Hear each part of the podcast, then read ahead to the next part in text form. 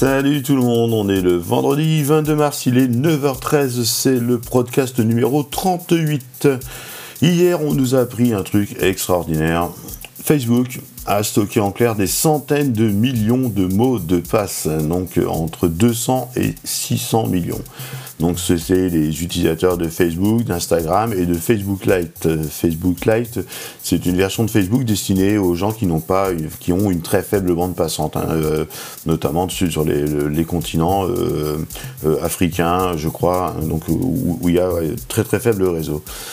donc voilà, Facebook encore une fois, donc selon eux, donc, euh, enfin, on considère qu'il y a eu plus de, 20 000 euh, salariés de Facebook qui ont eu accès euh, à toutes ces données. C'est un, truc de malade. Donc, les données étaient voilà, accessibles par 20 000 salariés de Facebook. Les mots de passe étaient en clair. Donc, bon, c'est une faille qu'il y a déjà eu sur Twitter ou GitHub l'année dernière. Hein, donc, et c'est effarant que les mots de passe dataient de 2012. Donc, et, donc les employés, il y a 2000 employés de Facebook qui aurait fait environ 9 millions de requêtes pour des éléments contenant des données en clair. Donc c'est absolument incroyable quoi ce truc. Euh, voilà, bon, la, confiance est rompue, je pense, euh, entre Facebook et les utilisateurs. Euh, voilà. autre cas de figure, pareil, et c'est là qu'il faut être de plus en plus méfiant. Hein. on apprend par exemple en Corée du Sud, des centaines de couples ont été filmés à leur insu dans leur chambre d'hôtel.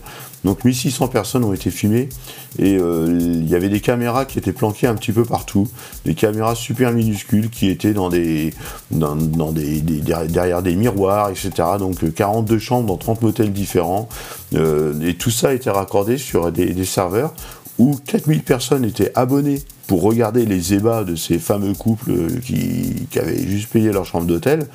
Et il y a même des mecs qui payaient en plus des suppléments. Enfin voilà, ils, croyaient sur Chaturbette, quoi. C'est un truc de fou. Donc bon, encore une fois, euh, c'est chiant. On, on, répétera jamais, mais assez. Mais euh, voilà. Donc déjà d'une pour Facebook, faut, faut diversifier les mots de passe ou les apprendre par cœur, parce qu'on n'est pas sûr que des applis comme euh, KeePass, First Password et tout ça ne seront pas à l'abri d'une faille un jour. Donc donner ces données, enfin donner ces données à tout le monde comme ça, c'est vraiment complexe. Et puis le, problème des, des, caméras en Chine, moi ça me pose un autre souci. En fait, on va se rendre à l'évidence que euh, de nos jours, le moindre appareil domestique peut avoir une adresse IP. Ça, c'est clair, pour fonctionner, pour être relié à Internet, il a une adresse IP. Donc on va acheter une caméra à 20 euros sur Wish ou Alibaba, on a une notion en serbo-croate qu'on comprend pas réellement fait, qu'on comprend pas réellement. On se contente du fait d'appairer à notre téléphone et de pouvoir y accéder à distance, un truc dans le genre. Bref, on laisse faire. Ou alors, on achète encore pire, une Google Home avec ou un appareil connecté de chez Nest, donc une filiale de Google. Hein, il y a quelques semaines, euh, il y a euh, un appareil qui s'appelle Nest Guard, donc c'est le, gardien de la maison, qui est hyper pratique, on pose ses clés, on sait quand quelqu'un est revenu, etc. C'est très très bien. Sauf que Google avait oublié de dire à ses utilisateurs et donc à ses clients micro était caché à l'intérieur de l'appareil depuis deux ans, depuis 2017. Donc, bien évidemment, aucune donnée n'a été transmise au service de Google, tu penses bien. Mais voilà, qu'est-ce qu'on doit penser de nos tablettes, de nos téléphones qui écoutent tout?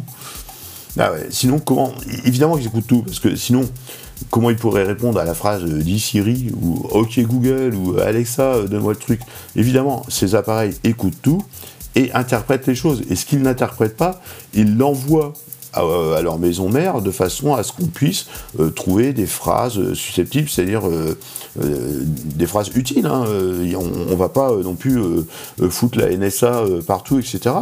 On, pense que c'est pour faire avancer la technologie, mais d'un autre côté, on n'est pas forcément au courant, ou en tout cas qui lit le mode d'emploi de A jusqu'à Z, on n'est pas forcément au courant de ce genre de choses, et à la fin, on se fait avoir que penser aussi de shodan.io. Vous allez voir, ça c'est un site. Les utilisateurs, enfin les, concepteurs du site ont généré des, milliers d'adresses IP, même des millions d'adresses IP fantaisistes.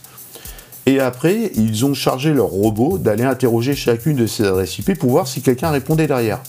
Donc au début, ils se sont intéressés au port 80, le port du web, après le 443, le port sécurisé, puis après le port 25, le port SMTP, les ports FTP et tout.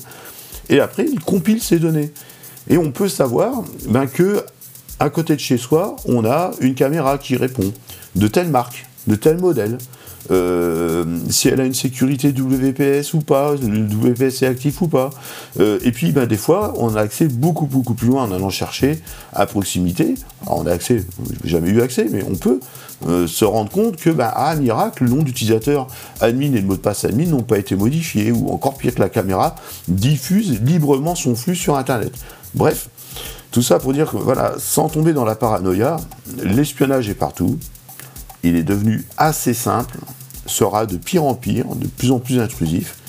Euh, il va falloir se, libérer de tout ça, ou alors accepter de rentrer pleinement dans le jeu euh, des objets connectés euh, et de se dire, ben, c'est peut-être là aussi pour me sauver la vie, c'est peut-être là pour le bien de ma famille, et dans ce cas-là, je n'aurai pas à pleurer plus tard. Voilà faut rester optimiste, mais c'est un petit peu chaud du cul. Il est 9h18, on est toujours le vendredi 22 mars, c'était le podcast numéro 38, je crois. Et puis, bah, je vous souhaite un bon week-end. Salut tout le monde, à plus tard, au revoir, merci.